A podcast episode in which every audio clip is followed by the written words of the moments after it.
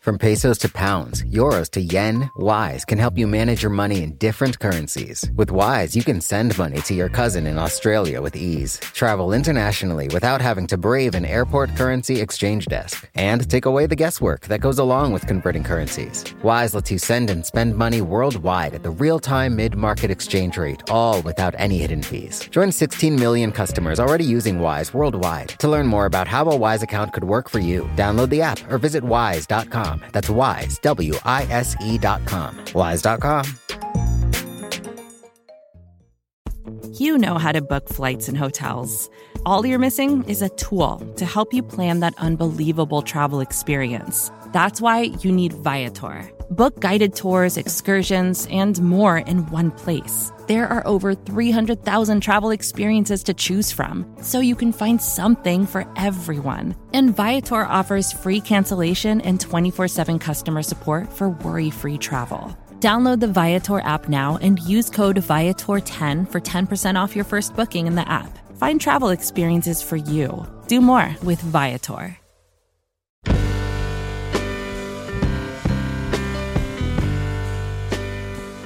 Hello, and welcome to the Longform Podcast. It's another Wednesday, another new show, and I'm your co host, Evan Ratliff. With me are Max Linsky and Aaron Lammer. They are the proprietors of longform.org. I am a reporter and author of a book called The Mastermind. Max and Aaron, how are you guys? I'm good. I'm good. I'm also I'm also well, and and it uh it makes me so happy when you follow through on our plan to ID ourselves at the top of the show. Make me happy too. I'm trying to stick to it. Trying to stick to it. We all know that you're going to be the one of the three of us that sticks to things, and uh, and I appreciate it. Who is on the show this week? Uh, this week, I talked to Brooke Jarvis. She is a freelancer. She's based in Seattle. She's written wonderful long features for the New York Times Magazine, where she's a regular contributor to The New Yorker, to California Sunday, to The Atavist Magazine, where I used to work. Uh, she covers a really wide range of topics, often including science. She writes about immigration. She writes about issues facing Native Americans. Um, but the through line for me is that she always finds these really close up narrative roots through those issues. And that's why a lot of her stories have ended up on longform.org, I feel like. And uh, we talked about how she does that, among other things, and it was a great conversation. I like how you did the callback, the promo, and then the callback to the promoed item. I like to I like to plug you guys on on the show that's uh, named after your organization. Um, I look forward to this interview. I really uh, I really enjoyed her work in the uh, the late great uh, California Sunday. Yeah, I feel like Brooke's just um, one of those people. You see her byline, and you're like, "This will be good. This just this just will be good." Indeed, it was one where I, I didn't really have to prep that much because rather than going back and reading a bunch of stuff I hadn't read, I had actually read uh, many, many Jarvis stories already. I would be in uh, remiss in a uh, promo filled, uh, self promo filled introduction if I didn't send a shout out to the good people at MailChimp. They make this show possible. They have for many years, and we really appreciate it. it. Allows us to just do the same thing and come hang out with each other for two to three minutes every week. Get to see each other's faces and hear an interview. And here is that interview Evan Ratliff with Brooke Jarvis.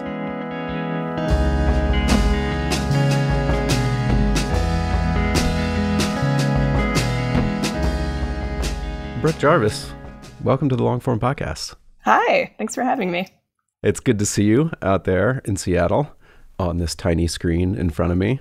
Um, I wanted to start in kind of a funny place. I don't know if you'll find it funny, but it's going way back. But I was looking through your old stories and also just poking around as we do. And there's a great story in the Daily Times of Blount County, Tennessee. Oh, good lord. from when you won uh, the Livingston Award, which is award for uh, reporters who are younger than 35, which you won a couple a few years ago, and uh, it's really this like local kid made good story about you winning the Livingston Award, and uh, but it does go all the way back to when you were in first grade. And it postulates in the lead that you knew from uh, when you were first grader that you wanted to be a writer. And I'm curious where this impulse came from originally. Yes, it is true that uh, actually last not this last Christmas because of COVID, but the Christmas before, I went to visit my mom and we looked through a lot of old boxes that she had saved of my school stuff. And, you know, I went to public school in Tennessee and like we would write these little books and they would publish them in between cardstock um, and you would write an about the author about yourself and mine always said brooke jarvis wants to be a writer or a drawer meaning artist i guess or a drawer maybe a drawer in a bureau um, so yeah i definitely was very interested in writing early on but obviously my idea of what a writer was was very different than you know i wrote these little short stories about uh, kids flying to Saturn is the only one that I remember. Hmm. That's a future topic. That's a that's a potentially a science story. I mean, if they did do it, it would be big news.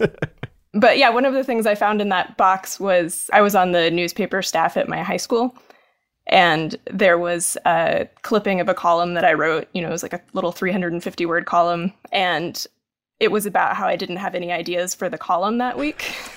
and the headline was writer tries to meet deadline, comma, fill space. and I was like, wow, this is this is 15 year old Brooke predicting her future. Yeah, uh, but you so Maryville, Maryville is that the town? Mm-hmm. It's like southeastern Tennessee. I was looking it up because it's not that far from where I grew up, and I spent a lot of time in southern Tennessee. I have relatives in southern. Oh, where Tennessee. did you grow up? Um, I grew up in Atlanta. Oh, okay. Yeah. Yeah, Maryville is um, it was a much smaller, more rural town when I was a kid. Now it's a bit more of like a bedroom community for Knoxville, mm-hmm. uh, the grand metropolis of Knoxville. But it's a beautiful place. It's uh, right outside the Great Smoky Mountains National Park. It's absolutely lovely.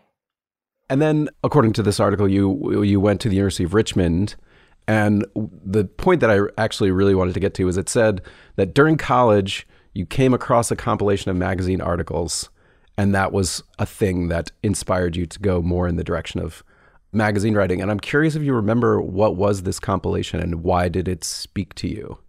I think that it was probably after college, hmm. actually. Mm. But I do remember I had an internship my first year out of college at a magazine on Bainbridge Island in Washington, which is how I ended up moving out here in the first place. And that internship, it was at a small magazine focused on the environment and social justice. And while I was there, I encountered this other kind of writing. One of them was a book that Ira Glass had edited um, called The New Kings of Nonfiction. Mm-hmm. I think mm-hmm. that was probably the book I was referring to. And I do actually remember reading my first article in the New York Times Magazine while I was there, like the intern house. The internship came with a house that you could live in, a little moldy, little cold house. really? Was it paid or was that the only, was it unpaid with housing? It was unpaid with housing and health insurance, and you were only supposed to work part time so you could get another job. Well, there's worse than that. There, there's definitely worse, yeah. But also, the house had a, a New York Times subscription, which is not something that I grew up with. And I remember reading an article in the Times Magazine about squirrels in Britain. it's a random thing, but it was about people in Britain who hate the gray squirrel because it's out competing the red squirrel. And it was a profile of this sort of absurd lord, I don't remember what his official title was, an earl or something, and his groundskeeper who went around trying to murder gray squirrels. But really, the article was about nationalism and xenophobia, and that's what I really loved about it how it was able to tell this bigger story through this sort of goofy, smaller story. And did you see at that point any route for you to get into that? I mean, it sparked something in you, but then what do you do? Right. Yeah. Um, after this internship, I had a, a different job lined up that was totally different. It was in Hawaii. I worked in a national park where many of the residents are people who had leprosy. And so it's a very isolated, unusual place. And I was the person in charge of composting and recycling there. So I knew I was going on to that. I basically thought that I would just sort of live this life of a series of adventures where I did unusual things. And so, yeah, it was only like when I came to the end of that job that I started thinking, what other jobs can I get? Where is my life headed? And then it was the recession, and it seemed like you couldn't get a job anywhere. But I got lucky and was offered a job as the web editor at the magazine where I had had that internship. So it was a while before I started thinking more directly about how I could do that kind of work. You know, I was at first just excited to have any kind of work. And then later, once I had been at the magazine job for a while, I decided that it was time to really try that. And I, I want to go back for a second to the time in Hawaii because you wrote this Atavist Magazine story about it when I was the editor there. And that's part of how I got to know your work a bit. And it's in the story, but what brought you there? What brought you to work with that community of people in Hawaii? Honestly, it was an ad that I found on the internet when I was finishing college and trying to figure out what I should do. And you know, I went to school not far from DC, and it seemed like everybody that I knew was taking some kind of consulting job and moving to DC to be a consultant, and that just sounded awful to me. At that same time, I applied to a job way out in in Alaska in the Aleutians that would have been even more remote than Kalaupapa. But uh, yeah, I saw this ad and it said, "Here's a place that you can't get to by car. You have to hike in down the world's tallest sea cliffs."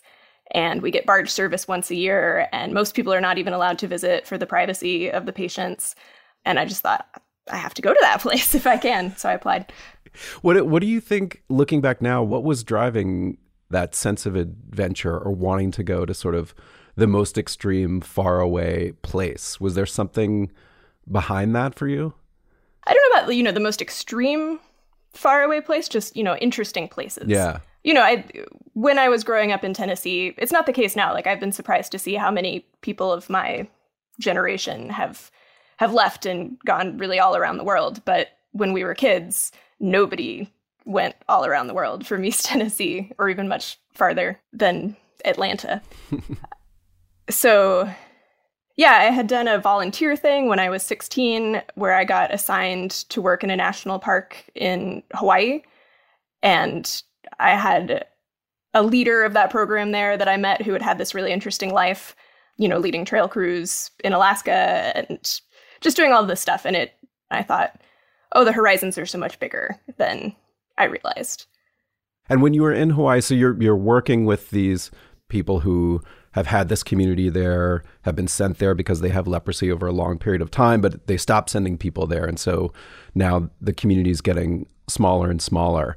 And do you think you learned anything there that helped you in your reporting later, or became a part of your reporting later in terms of you know, interacting with that community? Yeah. You know, when I first arrived there, I I was originally planning on staying 6 months. I stayed a year, but I remember talking to one of the patients and she said, "How long will you be here?" and I said 6 months, thinking that was a really long time. And she sounded so disappointed, like it wasn't even going to be worth getting to know me because I wasn't somebody who was really going to invest in the community. Mm. And, you know, we ended up actually being very good friends.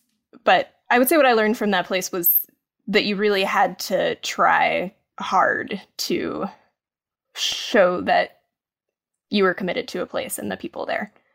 But really, yeah, it was it was about about showing up and showing that you that you cared about people by spending a lot of time with them. So you you eventually left there, you get a job at this magazine and how did you go from being the web editor of it's called Yes magazine, is that what it's called?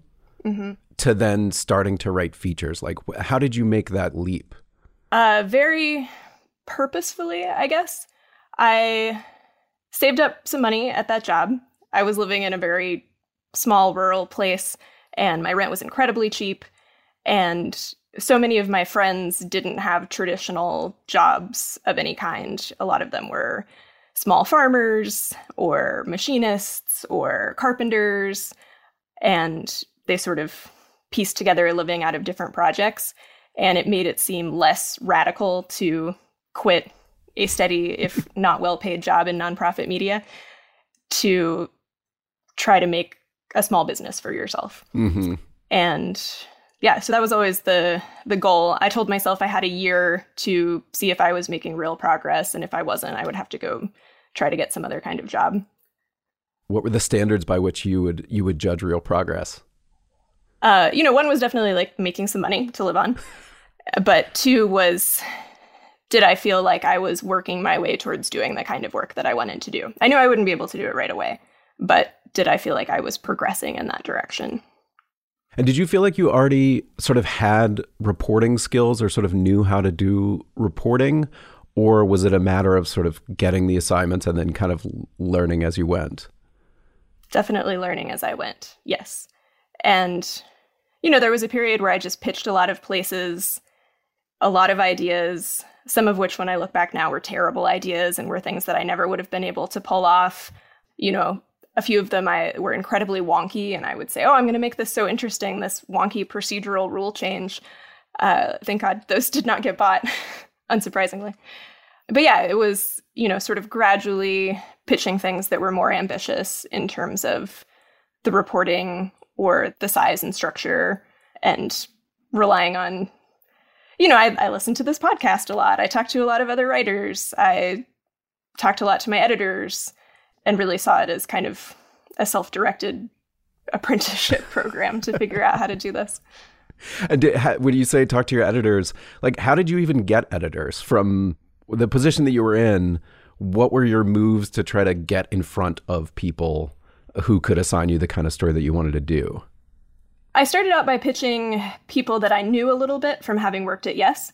So I pitched Grist and I pitched The American Prospect and places that we sort of had professional relationships with. And in some cases, I'd met them at conferences, but not exclusively. I also sent out a lot of cold pitches. And I remember saying this a lot early on that I thought that the world of freelancing was going to be a lot of every man out for themselves kind of situation. And it really wasn't like that. You know, I found that there was a community of people that was willing to offer you an editor contact or some advice or talk to you about what kind of word rate you should be asking for or you know i asked so many dumb questions i remember asking somebody like do they really pay your expenses and i could see him looking at his watch like what am i doing here with this newbie but it's such an o- opaque industry that you have to ask these things yeah, well, especially these days, because I feel like that sometimes can be a shifting question. Not not whether they'll pay your expenses, but sort of like how much they're in for. Like that can vary right. pretty widely. So it is good to ask people what they're getting, what they're experiencing at different places. Was there was there any point that you remember in that year, an assignment that you got a story you're working on where you said, "Okay, I feel like this is going to work. I am going to be able to do this." I don't know if it was exactly in the first year, but pretty early on, I got a fellowship from Middlebury. There used to be this this environmental fellowship, and you know that allowed me to do something much more ambitious than I had done before, and ended up opening up a lot of doors that had not been opened before. So that was probably the turning point. The story that I that I did for that fellowship was about deep sea mining, mm-hmm.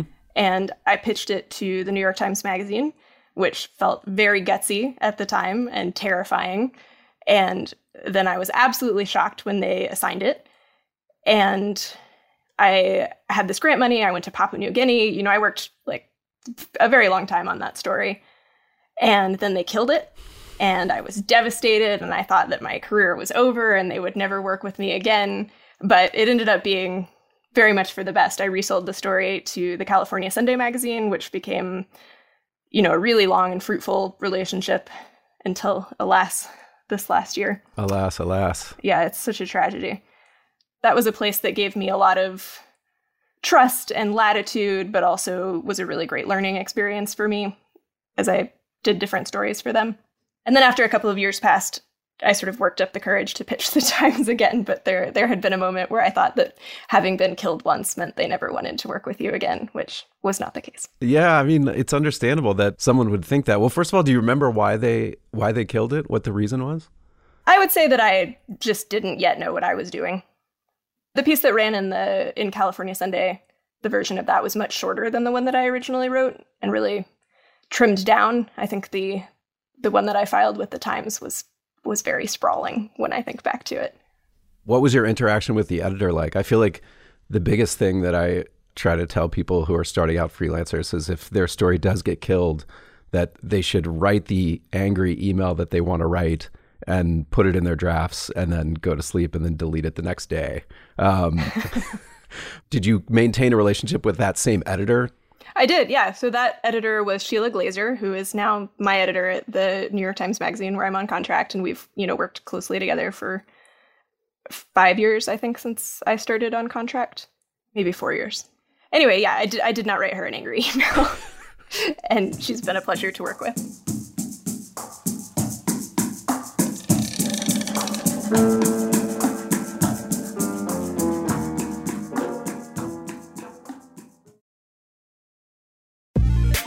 Wise is the app that makes using different currencies easy. Need to send dollars to your cousin in Bali fast? Getting paid in another currency and don't want to lose out because of inflated exchange rates? Want travel money without having to slog through the currency exchange kiosk? Then Wise might just be your answer. From pesos to pounds, euros to yen, Wise takes the guesswork out of converting currencies. You can send and spend money worldwide at the real time mid market exchange rate with no markups and no hidden fees. In 2023, people sent over $100 billion worldwide with Wise. What's more, over half of those transfers got to their destination in less time than it takes to listen to this ad. Whether you're traveling, sending money abroad, or doing business, let Wise help you manage your money in different currencies with ease. Join 16 million customers already using Wise worldwide. To learn more about how a Wise account could work for you, download the app or visit wise.com. That's wise, W I S E.com. Wise.com.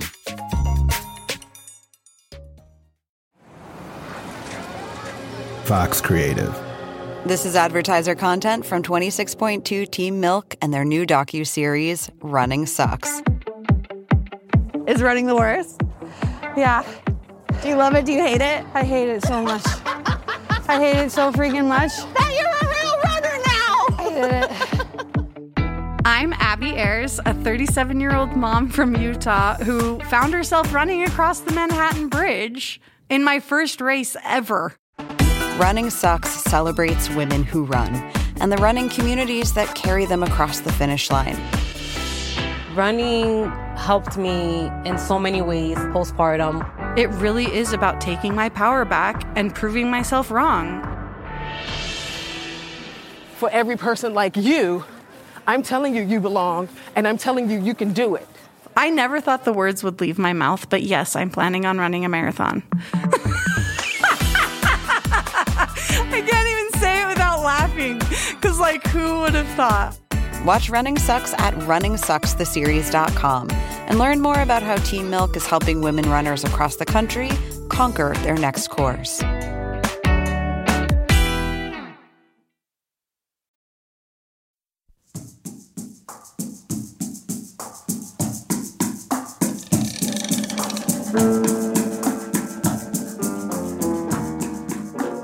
So when you're starting to get the opportunities to do some of these stories, you know, I have the benefit of being able to look back at a lot of your stories, and I have some like categorizations that I put them into, which I'll tell you about. But uh, Oh, please. but before that, did you feel like you had a driving desire to tell a certain type of story? Uh, that there was a genre, or you know, you do a lot of science stories, and or were you kind of like tacking towards what you felt like editors wanted from you? I definitely, you know, I don't think of myself as somebody who has a beat.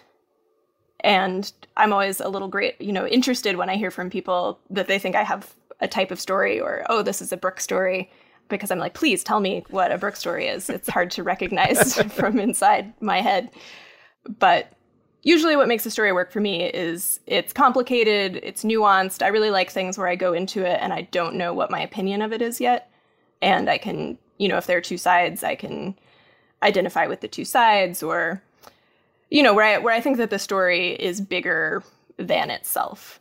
You know, I, there needs to be the story story with the plot and the characters and the narrative, but for me to to want to do it, there usually has to be these sort of bigger questions embedded in it. And that's usually what really pulls me into a piece. In my lists of possible story ideas, some of them are stories, but a lot of them are topics or questions that are in search of a story. Well, I want to I want to maybe talk about some specific stories as a way to kind of understand how these things come about and how you get into them. So, I said I had some categorizations of your stories. One of them is I feel like you do a type of story a lot that is sort of addresses questions about who gets counted, whose story gets to be told. And I wanted to talk a little bit of, about the story Unclaimed, the California Sunday story, um, because I think it has some elements of that. And maybe you could just describe a little bit about what that story's about. That's a story about a man who was presumed to be a migrant from Mexico because of some things found in his pockets, who was injured in a car crash and ended up in a not exactly a coma, in a persistent vegetative state. And he was unidentified. Nobody knew who he was, and he wasn't able to tell anybody who he was. And so, in a way, the story was about him, but what drew me to it was wanting to tell a story about all of the people who surrounded him, like the people who heard about his story and had this moment of hope because they had lost somebody who had tried to migrate to the US, especially crossing the desert, and never had any news of what happened to them. And there are just an astounding number of people in this situation who have to live with that uncertainty. And for a lot of them, you know, even though this is not an outcome you would hope for, like he's horribly injured and unable to communicate, it still would have been, you know, it was an outcome that they dreamed of because it would give them answers and they, they would know what had happened to their loved one. And so I really saw it as I borrowed this analogy actually from Carson McCullers, the novelist. Hmm. One of my favorite books is a book of hers called The Heart is a Lonely Hunter. And there's a central character who is a deaf mute that all of these other characters project all of their needs and hopes and fantasies onto and think that he's the only person who understands them. And when you get his perspective, he kind of thinks they're all nuts. But she described it as being like spokes on a wheel, and that character was the hub of the wheel. And I thought of him that way as the spoke that united all of these separate stories that would be hard to tell in a different way. That's what I think makes it such a, a story that really sticks with you is a lot of the story is about people who think that they in particular one person who believes that she might be his sister who then eventually discover that she's not. And usually that wouldn't be a story. You know, that that would be the point at which you would say, well, I didn't get the story because I didn't find the person who turned out to be, you know, their relative. But that becomes the heart of the story is like the person who is searching. Did you know going into it that that's the story that you wanted to do? Or was it originally sort of maybe i can help figure out who actually is related to this person somehow no you know i mean they did eventually solve the mystery. Mm-hmm. i didn't have anything to do with it. It really was a way to tell a broader story that in a way was not even about this particular person but was about this really common horrible experience of what these families go through having to live with a missing person and then there was also this character, I think, character, you know, person who I think her name was Paula, who was a person who it just astounded me. Like she found out that this man was in the hospital, didn't know him, didn't know anything about him, and just started visiting him all the time and became like his only friend in the world, so to speak. And then when the actual mystery gets solved, there's this incredibly sad moment when she's really no longer allowed to visit him because it's he has real relatives now and so she's not a relative so you know he has to keep his privacy and how difficult was it to get her to kind of open up in the way that she did and how did you go about that really you know so often i find that it's not that hard to get people to open up when they really care deeply about something then just showing an interest and caring and being an attentive listener, you know, that's really all you need. Returning to your experience in Hawaii for a second, you know, it occurred to me, you know, that maybe there was a relationship there, that there was some element of you learning whose story gets to be told and why do people get forgotten and having a desire to kind of like bring those people's stories in front of more people's eyes. I don't really have a question there except to say that that was my running theory. So I wanted to uh, put it by you. No, I think it is a good theory. It works actually for a lot of things that I've done. I read the news a lot, but you always think about what's missing in the news. Not just what stories aren't being told, but what connective thread between stories is not there. Mm-hmm. Like, as an example, I did a story about insect decline a few years ago, mm-hmm. and I sort of saw that the same way, where you know, if you read a lot of environmental news, you see all of these sort of terrifying studies come across your desk day in and day out.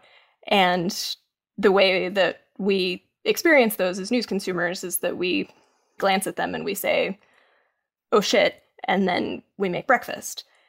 And what I wanted to do with that story was, you know, my original idea was just like, we need to have a long immersive piece that makes people sit with those studies and and this reality and really feel what it means you know like emotionally i really wanted people to emotionally feel these dry studies about insect numbers Mm-hmm.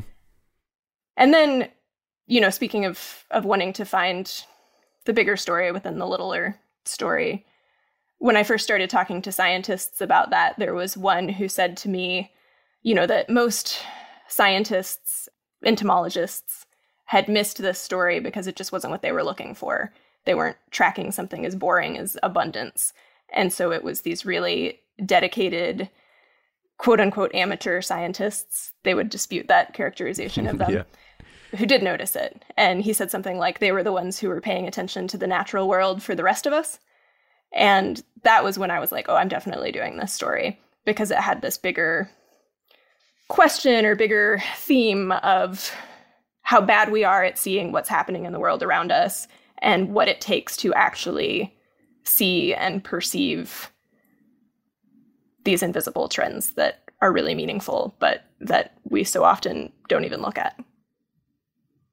That reminds me of a different story, actually, which is the story you did about the Crazy Horse Monument. I knew about the Crazy Horse Monument. You know, the thing you kind of know about is it's been in progress for 70 years or however long, and uh, it's going to take decades more to finish. But there's sort of like, if you actually take one step further and peek behind it, which is what you did in the story, the question becomes who really wants this? Like, who benefits from it? And how did it really come about? And where does your ability to perceive that there's a story behind the story come from? Like, what, what work goes into figuring out that that idea is viable? Well, so in that case, actually, that was an idea that was brought to me by the New Yorker. Oh, well, it's good to have an editor who, who, uh, it's good to have. Yeah, they, they had been looking for somebody to do something about it, and it- specifically about the people within the Lakota community who are opposed to it and why. And what drew me to it was, you know, what what is the world's largest statue but a symbol? It's trying to be a symbol of something, but it's turning out to be a symbol of something very different than what its organizers say that it's about. The fact that it's happening in the Black Hills, which are unceded land, the government has acknowledged that that's not just unceded, but directly stolen land.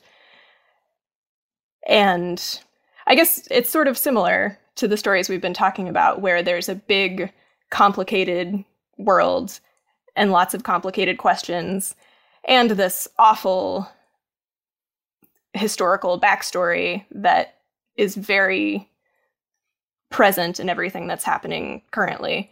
And when you can find one place, in this case, a place, the statue, in other cases, you know, a person through which you can tell that bigger story or explore that landscape. It allows you a, a way in. You need like a touch point through which to enter that world. So the other category of story that I have developed in my uh, in my head is sort of these large systems and forces, and the people who find themselves on the other end of these forces.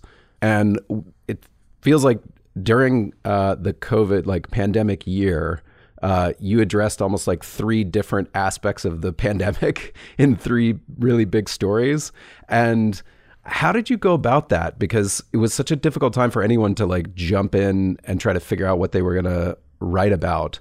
And so when the pandemic hit, did you immediately kind of identify some topics that you felt like you could cover or how, how did how did these stories come about?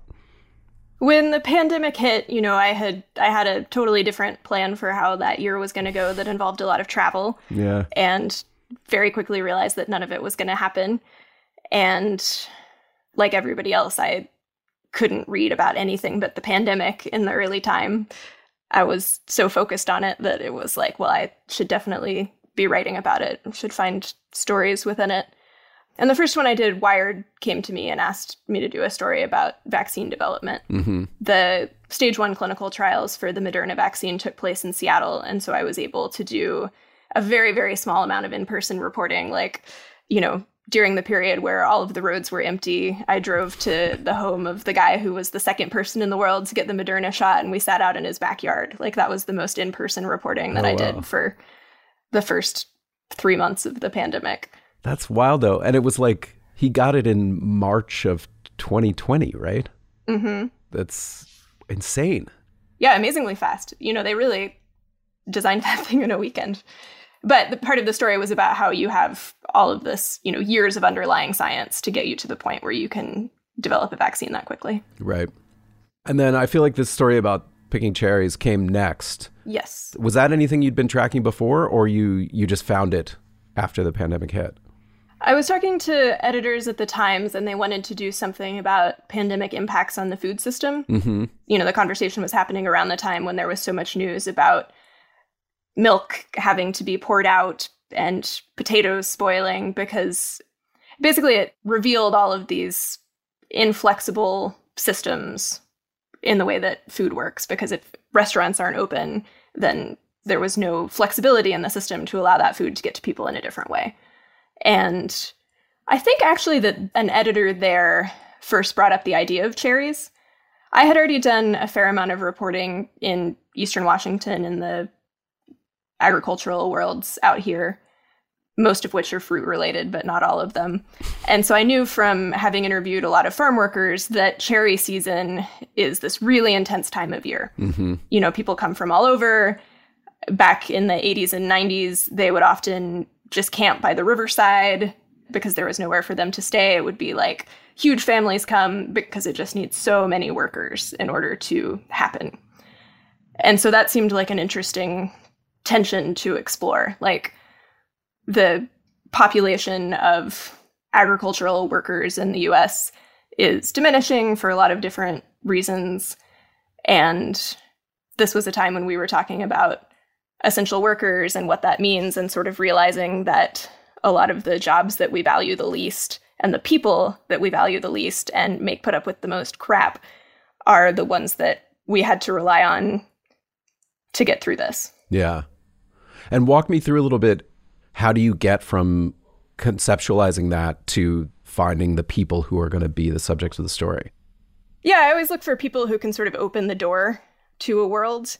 Once you get through the door, the there's so many worlds that turn out to be really huge, like the world of cherry farmers or and in this case, I had done a story the year before or 2 years before about the apple industry Mm-hmm. and Love that story. some of those industry groups are for tree fruit in general. And so a lot of the people who knew about apples also knew about cherries and could tell me who to start talking to.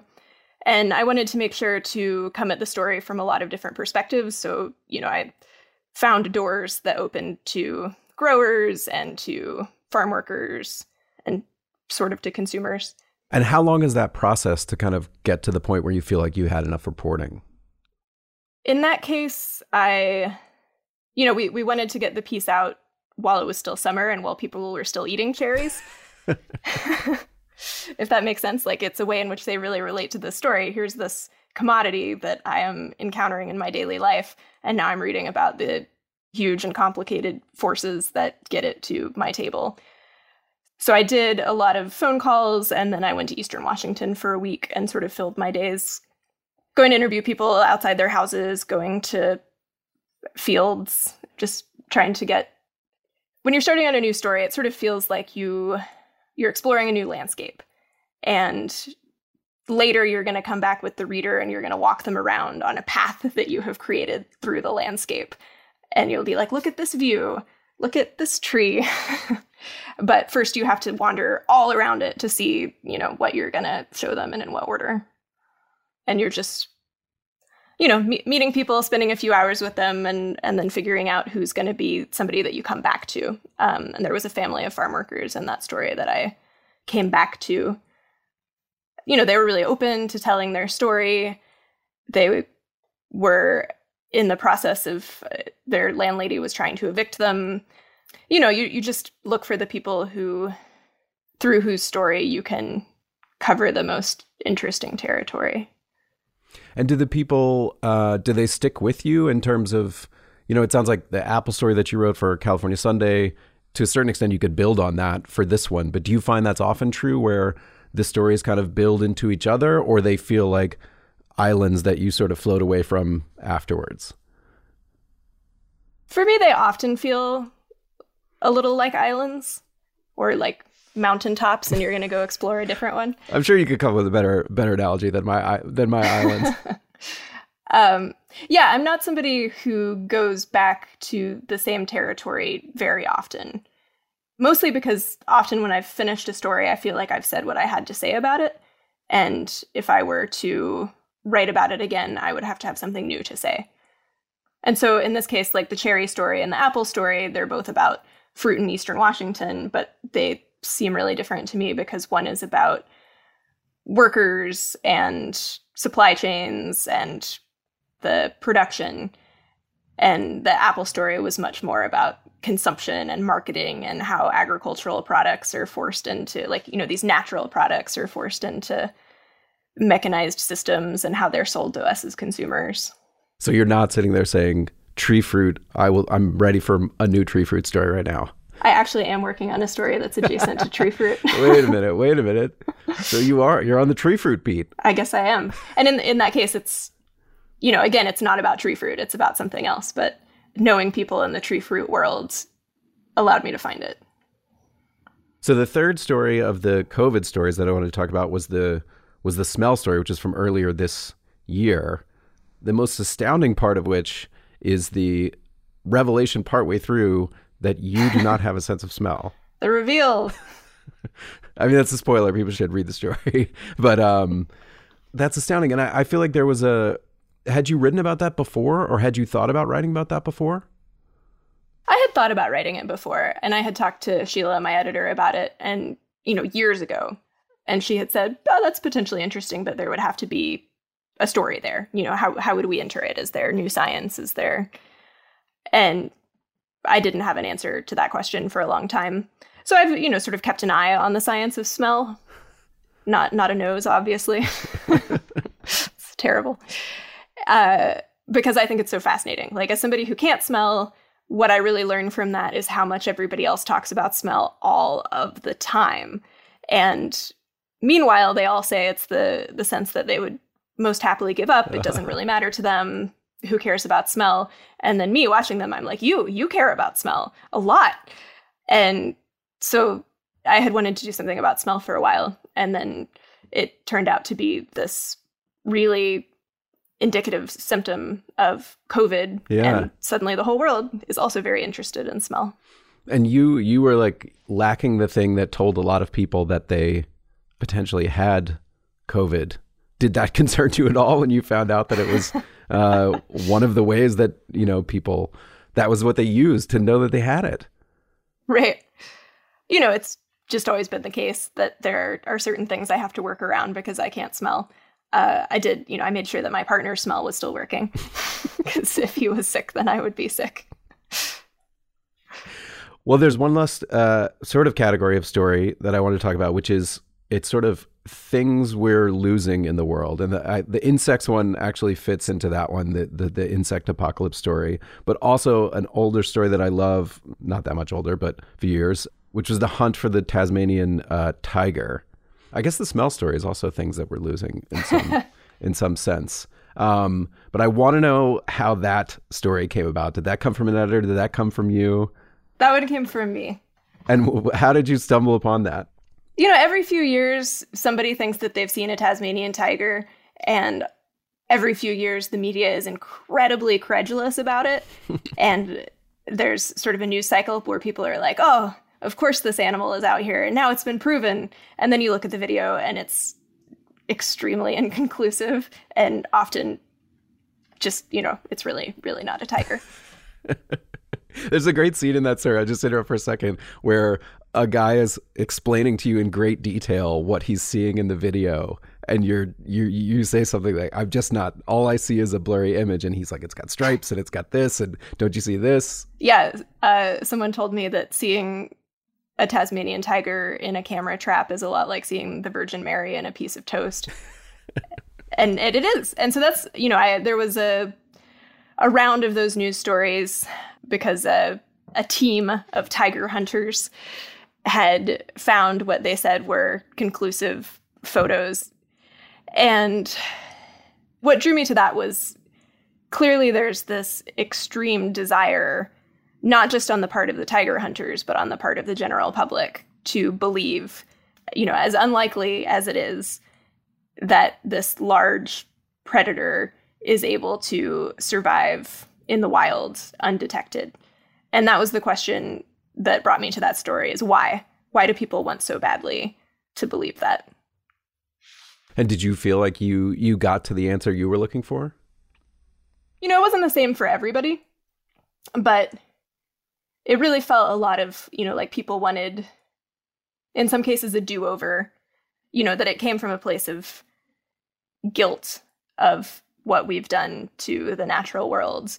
And if we could be wrong about having driven this species to extinction and the you know the story of the tasmanian tiger is different from a lot of extinction stories because most of the time we drive things to extinction just by bumbling around and turning everything into human worlds and not thinking about other creatures that live here. But in the case of the tasmanian tiger like people decided we're going to drive these animals out. We're done with them. We're going to kill them all. Mhm. and they did very successfully. And so then later you have to grapple emotionally with what that means. And it became sort of a a way to deny how bad things are you know there's some progress in trying to clone a new tasmanian tiger from mm-hmm. specimens that were preserved. And some people put that as that's the ultimate denial you know denying even the finality of extinction. Like it's okay we can make these not even mistakes we can do these terrible things and then we can come back from them and we won't really be at fault. Do you tend to do a story like that because you find that those people are very different from you and you want to explain how they are? Or that there's something in their obsession that you relate to and feels like you have it too?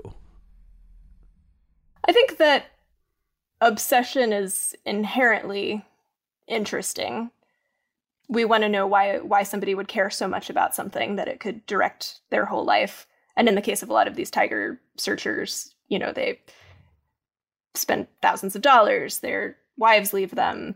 It really does become their whole life. And the thing that's coming to mind right now is that that line about how I don't even remember who wrote this wanted to want something as badly as the moth wanted to extinguish itself on a flame, like the way a moth is drawn to a candle. Mm-hmm. Yeah, it's when people care about something a lot, what can be more interesting than that? To understand what drives those powerful emotions? And do you have that with anything? Do you feel like you have that level of obsession with anything in your life? I wouldn't say so. You know, that's part of why I do this work is that I am able to get temporarily obsessed Mhm. with a lot of different things and then move on to the next thing that I'm temporarily obsessed with. So yeah, I have it for a while, but then there's always a new question that I want to follow. And do you have any sort of larger trajectory in mind when you're when you're doing it? Like I want to start moving in this direction or I'm looking for, you know, the idea that will turn into a book or is it more just about continuing to fill your plate and finding different ways to fill your plate and things that interest you? I mean, I, I do have some like I am working on a book project uh, that was it was pushed back by the pandemic. That's what my year of travel in 2020 was going Ah. to be. So it's been it's been delayed. But yeah, I I continue to be. I have this feeling so often of really wishing that I had time to do more stories than I than I do. I have I have FOMO all the time about topics that I just don't have time to get into that I think could be done in a really interesting way. So yeah, I'm I'm not bored yet. Can you talk about the book at all? Is it out of a story or something completely different? It's so it grew out of the insect story Mhm. and is about biodiversity and loss and insects. Well, I won't I won't go too deep about it because uh, you'll have to come back after you finish it and then we'll actually talk about it. Yeah, absolutely. All right. Well, thank you very much for doing this. And uh, it was really lovely to talk to you. Likewise. Yeah, thank you so much for having me.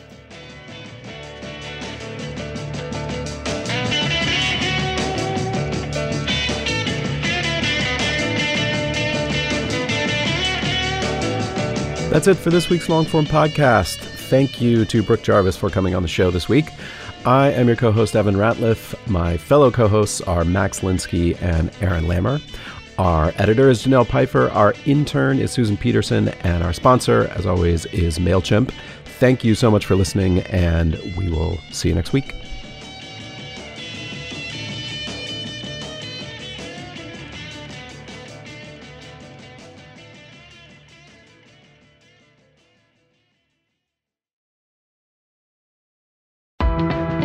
Run?